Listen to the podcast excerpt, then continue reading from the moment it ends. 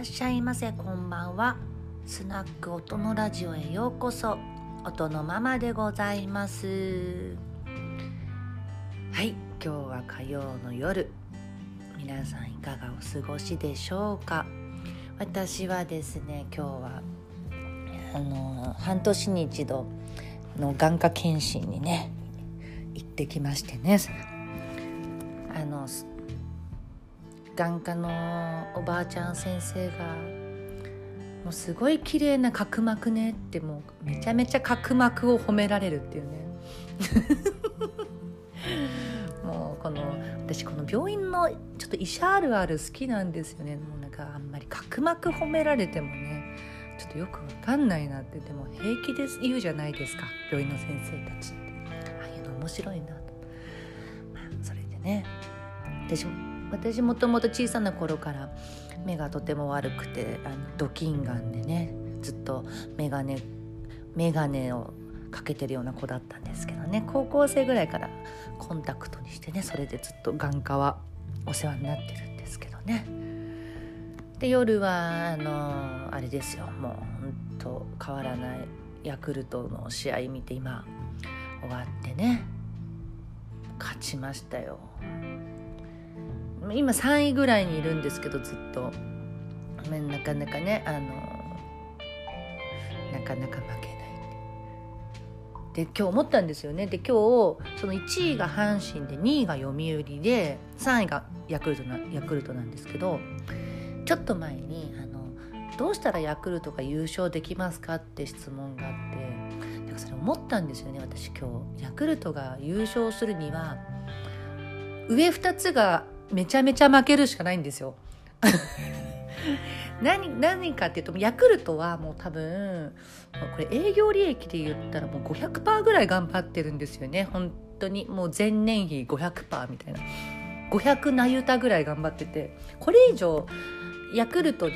求めちゃいけないんですよ。もう本当にこれもうこれはもう精一杯の試合をや試合をしてるんでね。ヤクルト的にはもう本当もう業界最下位の戦力って言われて今年も6位だ7位だってね8位だって言われてね、まあ、6球団しかないのにね。それが3位。でねもう優勝するにはその阪神と読売がどれぐらいあと負けてくれるかによるんですよね。だから今日みたいに今日全部勝ったんですよ。阪神も勝って読売も勝ってその3位のヤクルトも勝っちゃったの。で下の456位のチームが負けてたらもう一生追いつかないんですよこれもう。だからこれはですね本当他力もう本当に他力ですけど毎日阪神の相手読売の相手を応援するっていう。もうそれそれにつきますね。もうこれしかない。あの2015年に14年ぶりに優勝した時も思い出したらそうだったと思うんですよね。ヤクルト優勝するような位置にいなかったのに気づいたら上が勝手に落ちてきたんですよね。で8月末ぐらいにあれ？みたいな。これちょっとヤクルトあるんじゃない？っていうね。あんな感じじゃないとヤクルトってそのぶっちぎりの余裕の優勝とかないと思うんですよね。2011年なんて本当にあのやっぱあれはおごり高ぶりっていうかもうね2位中日に13.5ゲーム差ぐらいあってねああもう何10年ぶりの優勝だってはしゃいでたらですねまさかの9月にひっくり返るっていうねあれはもう最後インフルエンザでね選手が出れないっていうそんなことあるっていう状況になりましてね。ほぼ2軍の選手で戦ってねこなんか8連敗ぐらいして最後にね負けたんですけどまくられたんですけどね。マクラーレンですよ。マクラーレン最近よく出てくるねだからねこういうやっぱ過去のね事象をねあれしてもですね鑑みてもやっぱヤクルトが優勝するにはですね今ヤクルトより上位のチームがあの落ちるっていうもうこれこれです。これこれにつきます。ね。いやいや。そう私ね昨日ちょっと一昨日とかに私ちょっと具合悪くてでこのご時世に具合悪いってあんまり良くないんですけど昨日今日だ。単純に私あのお酒が本当に残るタイプであ、ね、前のあの酔っ払ってたあれもあるんですけどもうね復活できない日時とかあるんですよね。もうお酒が全然あの残ってももうほんとよくねなんだっけ酒うつっていうのあるんですよね。お酒飲んでる時はハッピーなタイプなんですけど次の日ちょっとうつっぽくなっちゃうその高低差があるタイプでその酒うつを食らうタイプなんですよね。あんまりねよろしく合ってない。本当に合ってない。体に。お酒の商売しながらお酒が合ってない。でもねこの間あのラジオに出てきたあのカジママ大きいママは一滴もお酒飲めないんですよ。で彼女はあのママはお酒飲めないまま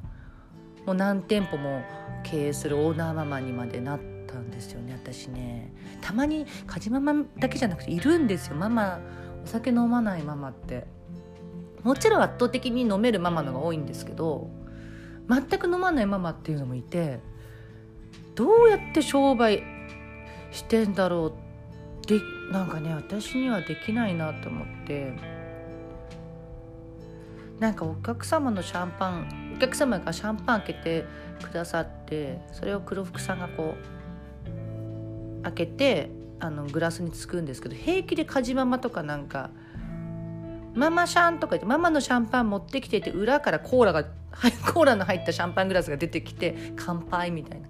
でもそれでもお客様がみんなカジママ飲まないっていうの知ってるから嫌な顔しないしつまんないとも思わないし。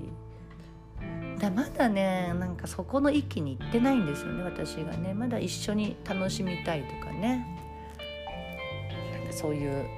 まだそういうところなのかなって。まあでも目指すとこはそこですね。もうちょっと私お酒がねどうしてもね。あれあれなんでねあれなんでね。そうそれでねもうちょっとあの SNS もねもう全部ラジオもねちょっとお休みしてたんですけどね。私ねあの SNS を始めたきっかけっていういうのがこれも記事にちゃんとどっかでしようと思っててしてないんですけど多分、まあ、20代の頃の mixi が最初だったと思うんですよ。で私ツイッターっていうのは全然後でで当時スマホとかないから、えっと、パソコンから mixi にログインしてなんかピグとかやってたんですよね。アバター作ってあの仮想世界を楽しんで遊んでたんですよね。だからね後のねあの「サマーウォーズ」が出てきた時映画。もう感動しちゃってあもうあのピグの世界ってこれのなんかもう走りだったんだなみたいなあまあこうちょっとマニアックだからあれなんですけど。ででも多分ツイッターとか出てきてたんですけど私結構ちょっとツイッターはあの全然もうやってなくて。で次に始めた SNS が Facebook なんですけどその私 Facebook 始めたきっかけがあの東日本大震災なんですよね。あの日です。あの3.11なんですよね。であの時何が起きたかっていうとやっぱすごいめっちゃ揺れたんですよ。で金曜日で私マンションにいたんあの自分のマンションにいてでちょうど水商売で木曜日で飲んでて金曜日の昼の2時って起きる頃だったんですよその時私は、えーと、もう二日酔いだしちょうど大きまだパジャマでリビング行った時ぐらいにあの大きな地震があってでまああまあ大変だったんじゃないですか。あもう何の連絡も誰にもつかないし。でそこで初めて存在は知ってたけど、えー、とちょっとなんか面倒くさいなと思ってたあのフェイスブックに手をつけたんですねなんかもう携帯がもう死んでるんでもうパソコン立ち上げて登録してその無事をね確認したり連絡したりするっていうので始めたんですよきっかけは。でその後にインスタグラムとかで出てきてで今ノートがあってこうやってアンカーがあってでツイッターあるじゃないですか。で私ねその数あるツイあのその SNS がこんだけいろんなツールが増えてきてねあのフェイスブックとノートだけ本名でやってるんですよ。でインスタはまああだ名みたいなもんでやっててでツイッターは完全にもう私じゃない人でやってるんですよね。でなぜかと言われると私ツイッターちょっと政治アカアカウントみたくなってて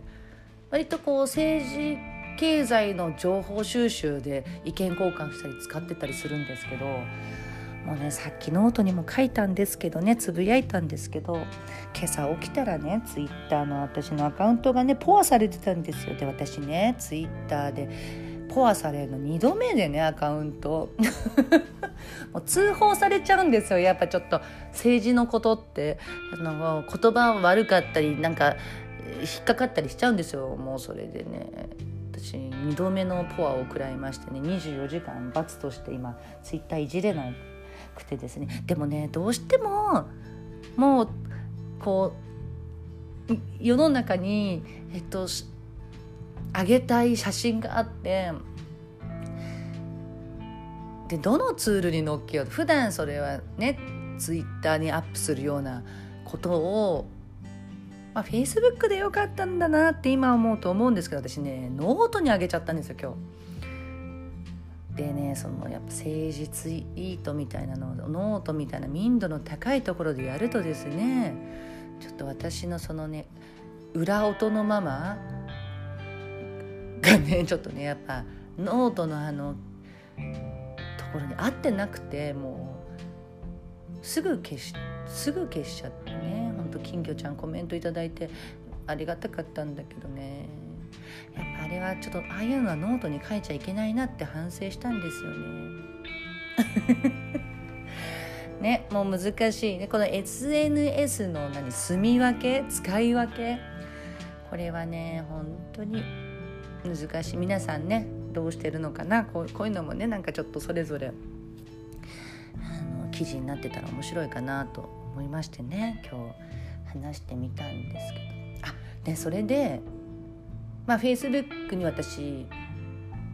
両親がいるんですよ。弟とか、まあ、家族が。もうおじもいおばもいとこたちもいるんですけど。あの毎日連続投稿をやってる方いるじゃないですかノートでも。でどうあれって私も半年7ヶ月ぐらいまでやってたんですけどなんかまあ習慣化とかねその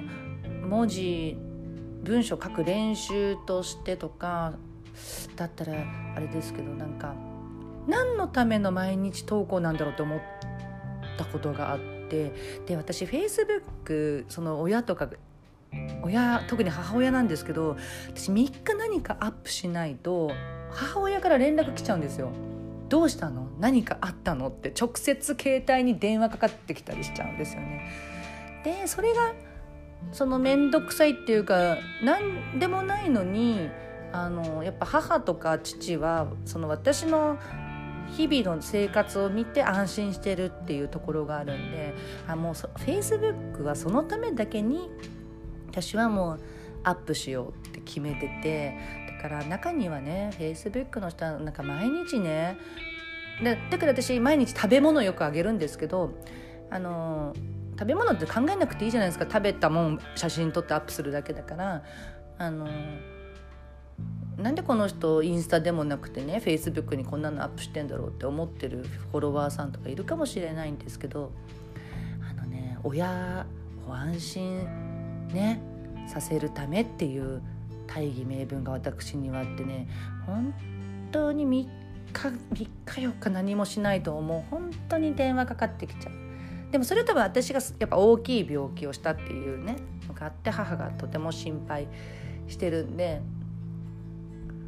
だからねそのでノートに限っては毎日投稿してるしてた時に私内容ないことめちゃめちゃ書いてたんですよ。である日例えばもう頑張って500字1000字にしてるとかこんなのなんかつぶやきで3行ぐらいで書けるじゃんみたいなに気づいた時にあ意味ないなって思ってやめちゃったんですけどでも毎日投稿してた時の方が多分好きの数はやっぱり多かったんですよね。で私あの PV 数とか全然見ないんでああいうのは分かんないんですけど毎日投稿してた方が確かになんか好きあったけどじゃあ好きつけてくれる人が全員読んでるかなんて分かんないじゃないですか。ぶっちゃけ。だからなんかあんまねそんなのもその承認欲求みたいなところもあんまりどうでもいいなとか思って。内容がない記事を読まされてる時のがっかり感の方があるんじゃないかなって思って私やめちゃったんですよね毎日投稿はね。なんかなんかあのミスリードみたいなね週刊誌のネット記事みたいな。題名いいのに中身ゼロかよみたいなさ。本当に本人の自己満足のためだけに記事アップしてますみたいな。もうなんかそういうのダサいなとか思ってやめちゃったんですけどね。あもう本当やめてよかったなと思って。あの SNS にとらわれたないようにできるだけねしたい。したい。なんだろう SNS のいいところ言いたかったのになんかちょっと変な話になっちゃった。これ着地できてないな。あもうこんな喋ってるじゃん。でもなんかグダグダになりましたけど。もし最後まで聞いてくださる人がいたらもういらっしゃったら申し訳ない。本当にいつも。ねちょっとね梅雨時でね皆さんも体調ね気をつけてあのお過ごしくださいませではまた明日よろしくどうぞ。